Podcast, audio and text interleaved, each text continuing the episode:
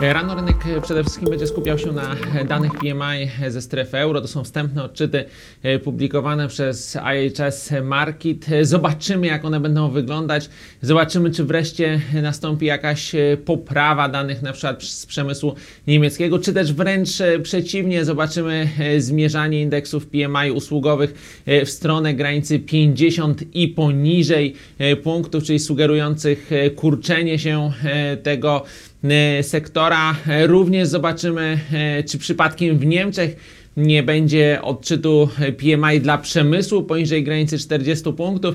Te takie, e, to takie przejście tych e, okrągłych e, poziomów mogłoby być e, zapalnikiem, katalizatorem do tego, e, byśmy e, zaczęli e, spadać na głównej parze e, walutowej, schodzić poniżej granicy 1,11, a to jednocześnie najprawdopodobniej również wpływałoby negatywnie na nastroje w strefie euro. Po południu natomiast rynek przeniesie swoją uwagę na Europejski Bank Centralny. To ostatnie posiedzenie EBC pod rządami Mario Draghiego. Zobaczymy, czy szef Europejskiego Banku Centralnego e, no, zrobi taki e, wyraźny call, wyraźne e, nawołanie e, do tego, by e, włodarze strefy euro wreszcie zastanowili się nad jakąś e, szerszą stymulacją fiskalną, zwłaszcza z tych państw, które mają przestrzeń fiskalną, czyli między innymi